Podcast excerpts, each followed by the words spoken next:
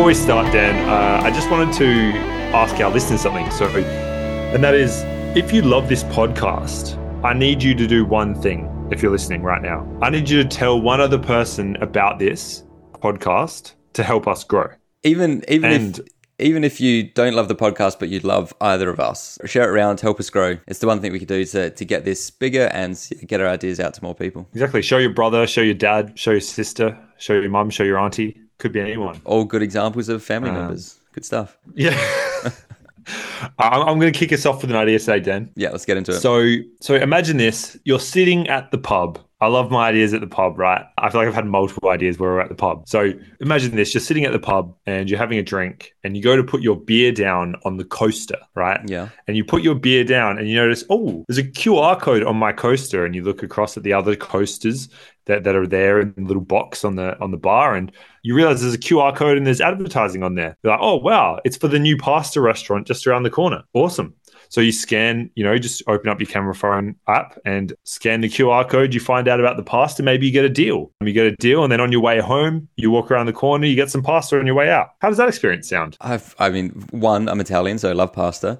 Not sure how many times I've gone for pasta after being at the pub drinking, but you know, I get it. Yeah, just a nice, wholesome experience. Have a few beers, get a Euros afterwards, have a few beers, get a pizza afterwards, whatever, right? So, what problem am I so- looking to actually solve here? Well, businesses are always looking for new and effective ways to reach people, right? So, you know, as a small business or a small to medium business, you're always looking for new customers. You've got a marketing budget, I assume, or you've got marketing plans, sales plans, and all, all that sort of thing that are ongoing. You're always looking for new ideas to enter into new markets and new ways to reach people. So, basically, what I want to do is I want to provide a coaster creation and distribution service where we sit in between the businesses and the pubs and the bars. So, basically, you log on to our site as a business owner, you design, uh, maybe upload a photo, or you can do a little design tool, and then you pay for your coasters. You do the design and you pay for them. You put we, you put a little QR code on there, and that links out to a web page. Then what we do is we create the coasters and we send them to the bar or the pub, and the bar or pub then send them out, right? And then we also have tracking on the analytics on the coasters as well. So that's the basic idea. First impressions. My first impressions is aren't there already printing companies that do this? So advertising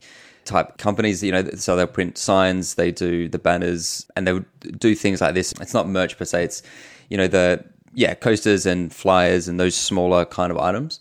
So how would this be different from what they do? I think it's in the execution, Dan. So, not a new idea as such. However, if you were to dominate this market and dominate this idea, really link up like all of the pubs and all of the businesses, I don't think there's anyone just going after this specific niche, right? Where it's like we do coaster advertising and we own it. So there's tens of thousands of pubs in London. And imagine if you had like a thousand pubs for three boroughs that were in a row. And then you could say, okay, we're going to put the next Quentin Tarantino movie on every single one of those coasters, right? You're right. You could link up for those, uh, let's say, more kind of citywide or even national kind of plays. You know, you could link all the pubs together and you could buy out all of them versus, well, also having that local opportunity. So the pub down a particular street, you could be advertising other shops or other places on that particular street. Yeah, I think it makes sense. And really, what you're doing there is you're building up a, a distribution network, and that's the value proposition to the businesses: is that hey, you can buy a single local opportunity, or you can take out a wider range. Yeah, exactly.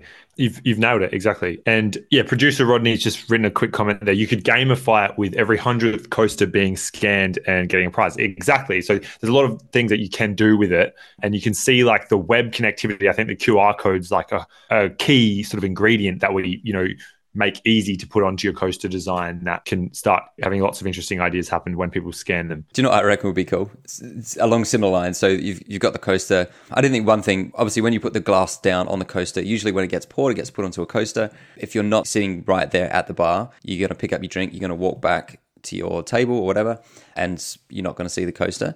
Obviously, I know the idea would be that you'd then have another coaster on the table already, so they're kind of everywhere. you know, it'd be funny on the bottom of the glass to have almost like a sticker. So when you finish your beer, there's you know some message that you can see, and maybe it's it's made in a way so the bottom of the glass effectively magnifies it, and so you can still read it. I reckon something like that would be cool. So you get to the bottom of the glass, and then you get your advertising message. That's Although that- it probably encourages that's, drinking. that's actually a really cool idea. Drink Yeah. five beers so you can see the bottom of five glasses. yeah, yeah. That's if you can still see through it. Yeah. Yeah. Sorry, back to Uh. So I'm just going to push on with the desirability.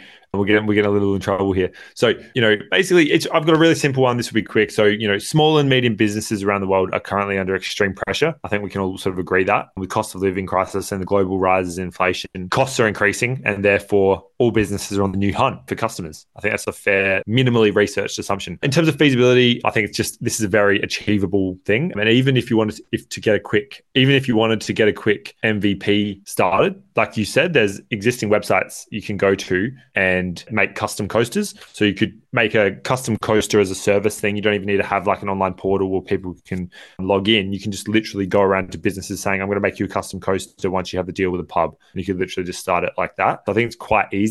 And then, you know, once you grow in size, the dream, the vision is owning the coaster factory, owning the whole factory from end to end. So yeah, I, I actually think the opportunity here because there's lots of yeah promo companies and you know you're talking about a white label coaster supplier so again i come back to this well why can't they just do it themselves? And there are promotional companies that do all this that it is white labeled. You just go in you upload your design or you type the text in. They'll print it on demand ship it out.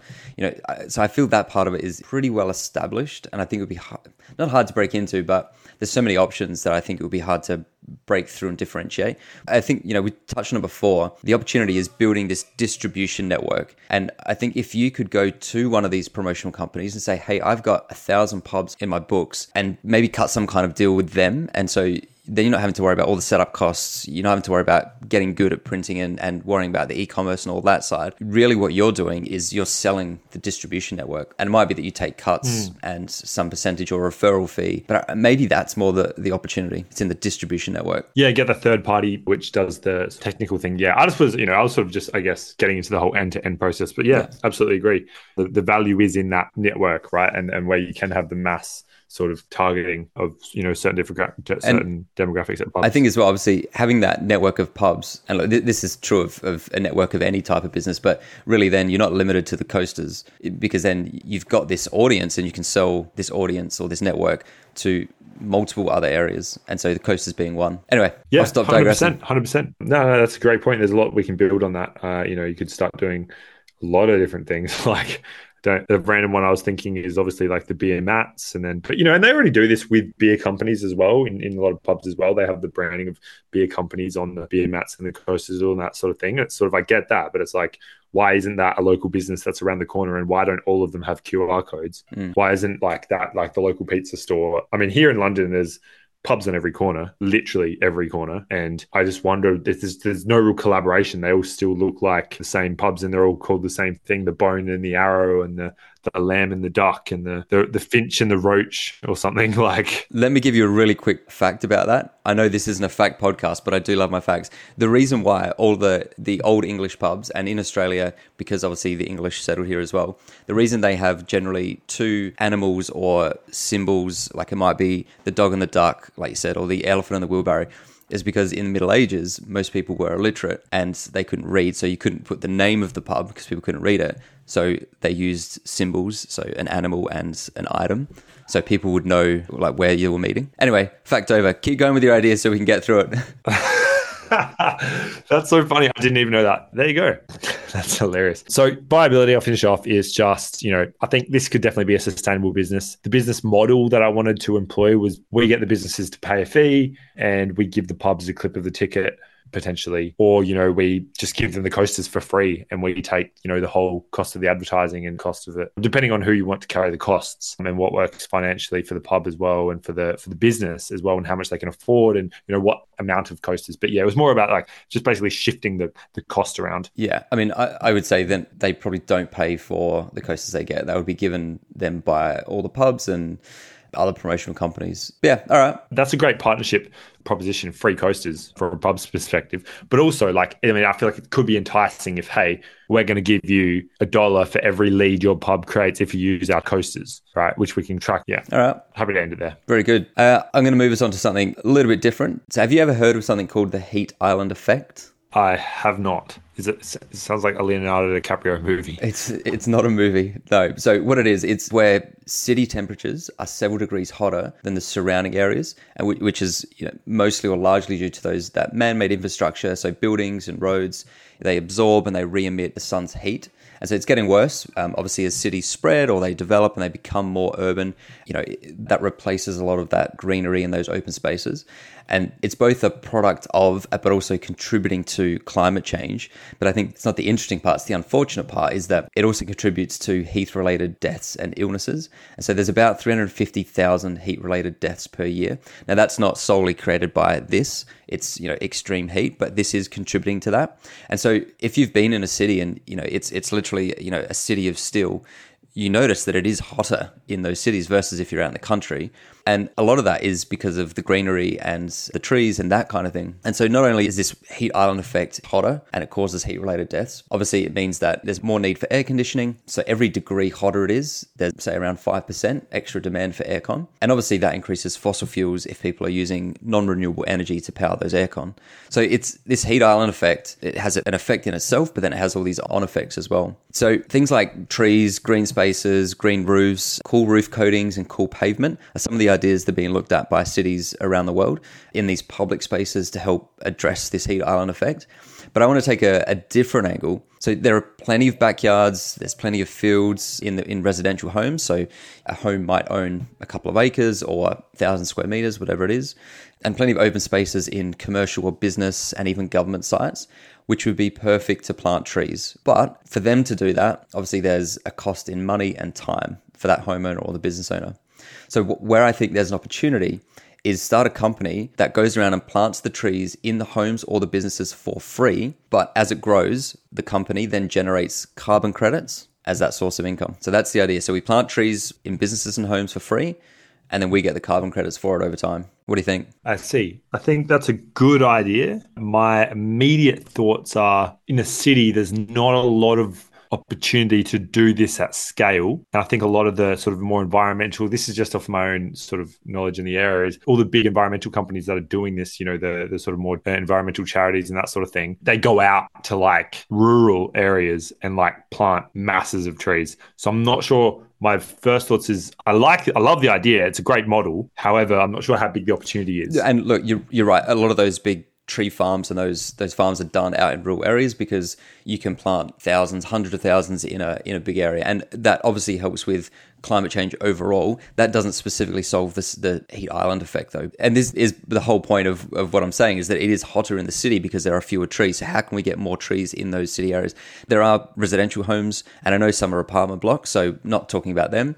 But, you know, there are homes like Torrens title homes, homes that are kind of on the ground floor with backyards with the potential to do this, or front yards. It could be median strips. I, just one more step as we're going through and coming back to this heat island effect and the fact that it causes death. So, in the summer of 2015, there was a European study um, that looked at this and said that one third of the premature deaths attributed to the, the higher temperatures could have been prevented by increasing urban tree cover to 30%. So at the moment, it sits around, or at that time, it sat around 15%. So by doubling that urban cover, would have prevented one third of those deaths. So it actually is a, a problem to, to, be solved. That is insane. I can't I can't believe that. That's a, wow. Yeah. So like, thinking about the program, you know, for the for the home or the business owner, they get free plants, free trees, something they may be intended to do anyway. You know, it could be that from a home perspective, it's for privacy. The tree grows big enough, prevents people looking over the fence. For the city or the council, it obviously benefits them because obviously we're helping to lower the temperatures and helps the environment overall. So, yes, while it's not going to contribute a huge amount to the overall climate and carbon emissions, it is trying to solve more specifically this, this heat island effect. I think you could test this pretty easily around the desirability. just talking to a handful of homeowners and and business owners, and I can't see anyone turning around saying, "Nah, I don't want free trees, thanks," because they don't have to do anything you know, no cost. There's no no labor. We'll do all that stuff for you. So I can't see many who wouldn't do it, but you could test it pretty easily. I think. I, I totally agree. That's pretty funny, actually. Yeah. I have a question for you. Does this work indoors with like pot plants and, and sort of you know indoor plants? Probably does, but not as much. Yeah. I mean, obviously we breathe out carbon dioxide, so it does, but to a lesser extent. Because hmm. you know that's another big thing is obviously indoor plants as well. I was trying to. Yeah, it just it absorbs, but it's it's a it's a much lower amount So you would need thousands more plants compared to a tree kind of thing. Well, yeah, it's interesting. And I'm not, you know, sort of expecting you to have the answer to this, but it's like, is plant carbon dioxide gathering or elimination, I guess they are sort of breathing it in almost, I, I believe. Is that based off of surface area of leaf, or is there some sort of internal system like an engine within each different plant that all plants just, you know, suck in carbon dioxide at a different rate? Uh, I, I, will come to that. I do have some numbers for you, which um, I, I, think you'll be you'll be pleasantly surprised with. I believe it's actually the wood. It's stored in the wood and then converts that carbon dioxide back into oxygen. So it's it's sucking it out of the air. Let me just quickly talk about how the business works. So, and this is more from a feasibility standpoint. So the homeowner, the business owner, they sign up to the program and include how many trees they want planted. The business that we're talking about would then go out and do the planting, noting it's not full size 30 meter trees. You know, we're talking the kind of the tube stock or the younger one to two year old trees. And then over time, the trees need to be monitored. And I reckon you'd probably do it through GPS, maybe. But if there's there's shadow or shade, that might be, or something blocking the trees, that might be hard to monitor. So maybe through a chip or something that's attached to the tree. I don't know if that's possible. But you need to make sure they're not removed. And obviously, you need to do it to estimate the size because from a carbon credit standpoint, we need to know how much carbon we're sucking out in total so that we can kind of submit that. Yep. I think the other point around feasibility is you obviously have to make sure that this qualifies for any carbon emissions or carbon credit program. Um, I know there's there's probably quite a bit that goes into getting that qualification. All right, so on the on the the viability and the business model side, if you sell carbon credits, it's about thirty dollars per ton. So that kind of gives you an idea of, of how much you're going to make. Now, a, a young tree, so one to two years, will absorb about five to ten kilos of carbon per year. A more established tree, so say thirty to forty years, can offset up to about forty kilos. So based on that $30 per ton, you need about 200 young trees or about 25 established trees to reach that ton of offset. So hopefully that gives you some idea of that. So yep. Oh, okay. yeah, go, going further, so around the business model and the I suppose the costs and the investment versus the revenue. If you were to buy one of the trees, and you'd probably set up a, a partnership with a wholesaler, or eventually you'd probably want to own your own farm again. So you're growing it relatively for free but you're growing it, and then obviously there's there's much lower cost. But if you bought the tree for thirty dollars, I mean the smaller tube stocks you might get for say five dollars, but they're obviously going to take longer to grow. A 30, 40 centimeter tree might cost about $100. It's a fairly significant upfront cost. So ideally, you'd get some kind of investment, whether it's a grant or maybe some philanthropist is kind of backing you. But I think you'd need that to kind of get that initial purchase of trees started. But I think the obvious challenge here is that it's a very long game. So if the small tree, so this one to two year old tree, if it costs $10 to buy and it absorbs an average of 20 kilos of carbon per year, it'll take about 17 years to break even. So as you can see, it's a long time. But that's why I'm saying if you had that initial investment, that philanthropic money or grant money or even seed money, there's a pun for you. But if you had that money, obviously all these costs would be out the window to an extent and you're just earning revenue from day one. Yep. How are you getting revenue from day one? Well, because sorry, you're not getting revenue from day one, but there's there's lower cost because it would take time for it to absorb, and there'd be a certain point. It might be every six months or every year or whatever the cadence is that you effectively submit your carbon credit submission to the government or however that process works to receive that cash back. But obviously, you, you wouldn't want to do it, you know, every day and, and be getting three cents. You'd, you'd want to wait till you have a significant amount. Well, I got a couple of thoughts. One pretty wild one, but I'll start with the less wild one. You could sell potentially futures on that. So I think that makes the tree more valuable. It's almost like when you tie it with the, the carbon credits, it's like, okay, in 17 years, it's actually worth this. It's, I'm just making these sums up. In 17 years, it's worth, you know, $100,000. However, I'll give it to you for 30 grand. But all you have to do, because you planted it, you've got it set up, you've got it all these trees, but you could do that on mass, right? So you could do the whole forest or whatever of little plants for you know a hundred thousand and you plant what what's that like a, thousand at say ten dollars? And then is that right maths? Don't try and do maths on a podcast folks. But like yeah like do you see what i mean? You could you could plant all the little trees then sell them all for like 70% off the value of the future 17 years and then that person that you sell them all to the to another person that person will make you know 30% on them or whatever. That's pretty good. Yeah and, and what, what you're saying is is how a lot of these other ones work. So there are the, the forest that you're talking about you can buy a tree so they might have a thousand trees available, and I, you know, had a look before. Can buy a 30 year old conifer pine for, I think it was about 18 euro. And it says that they're going to cut that down in 38 years. And over that time, it'll have generated something like 86 uh, euro, which you would get back. So you're effectively investing in a tree and it's got an end time because they cut it down and they use it for wood, but it's all kind of part of that renewable process. Um, so yes, my brain's exploding. My brain's exploding. I need to cut you off. But this is amazing idea. You just triggered something. So tree marketplace. So, like a place where you can go on and you can sell your trees. If You have a tree in your backyard, you can sell it, but you keep it in your backyard right? And people can buy your tree and then offset it. Oh my God, my brain's exploding, right? Then I guess there's, and then that goes into this further thing of can other countries that are more successful and more powerful that need carbon offsetting, like a perfect example is Australia because we do so much mining and have so much carbon in the atmosphere, right? Go to a, a poorer country, and this is just purely facts. We have, we do have a higher market capitalization than a lot of countries in Africa. And so what if we go to an African country that has the rainforest flowing through it and we literally buy their trees and transport them and then plant them in Australia? Yeah. I mean, there's a whole lot of questions to that for the carbon offset, but it's, it's a bit dystopian as well. But the most efficient way isn't to be transporting trees. One, because they probably won't survive. Two, because you know you don't want to be damaging other countries' ecosystem and removing rainforests. But you can buy in other countries, and so at the moment you could buy trees to replenish the Amazon rainforest from here. I don't think the carbon credits are limited or, or restricted to be bought and sold within a country. So I, th- I, think it is, you know, a global game. But yeah, I mean, it's it's the same concept. I, I, think the reverse. You know, you could plant trees in other countries and then get that those carbon benefits, and then obviously that country gets the the benefit of the tree itself. So again, around the the carbon emissions.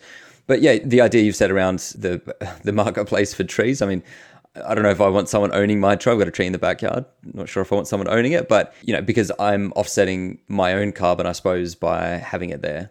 But yeah, it could be an option to explore. Ultimately, this would be probably a challenging business model. I do like the idea, and I think it does solve an actual problem, and you know something that is related to death. So I think it is something that you know is, is a good problem to solve. But I think that unless you had that philanthropic or that grant money to start with, I think this would be a challenging business to make sustainable on its own. But I think over time, obviously, once you've got those more established trees, once you've got a large enough network generating enough carbon credits, then I think it becomes sustainable. 100% agree. All right, that's the pod. That's the pod. See ya.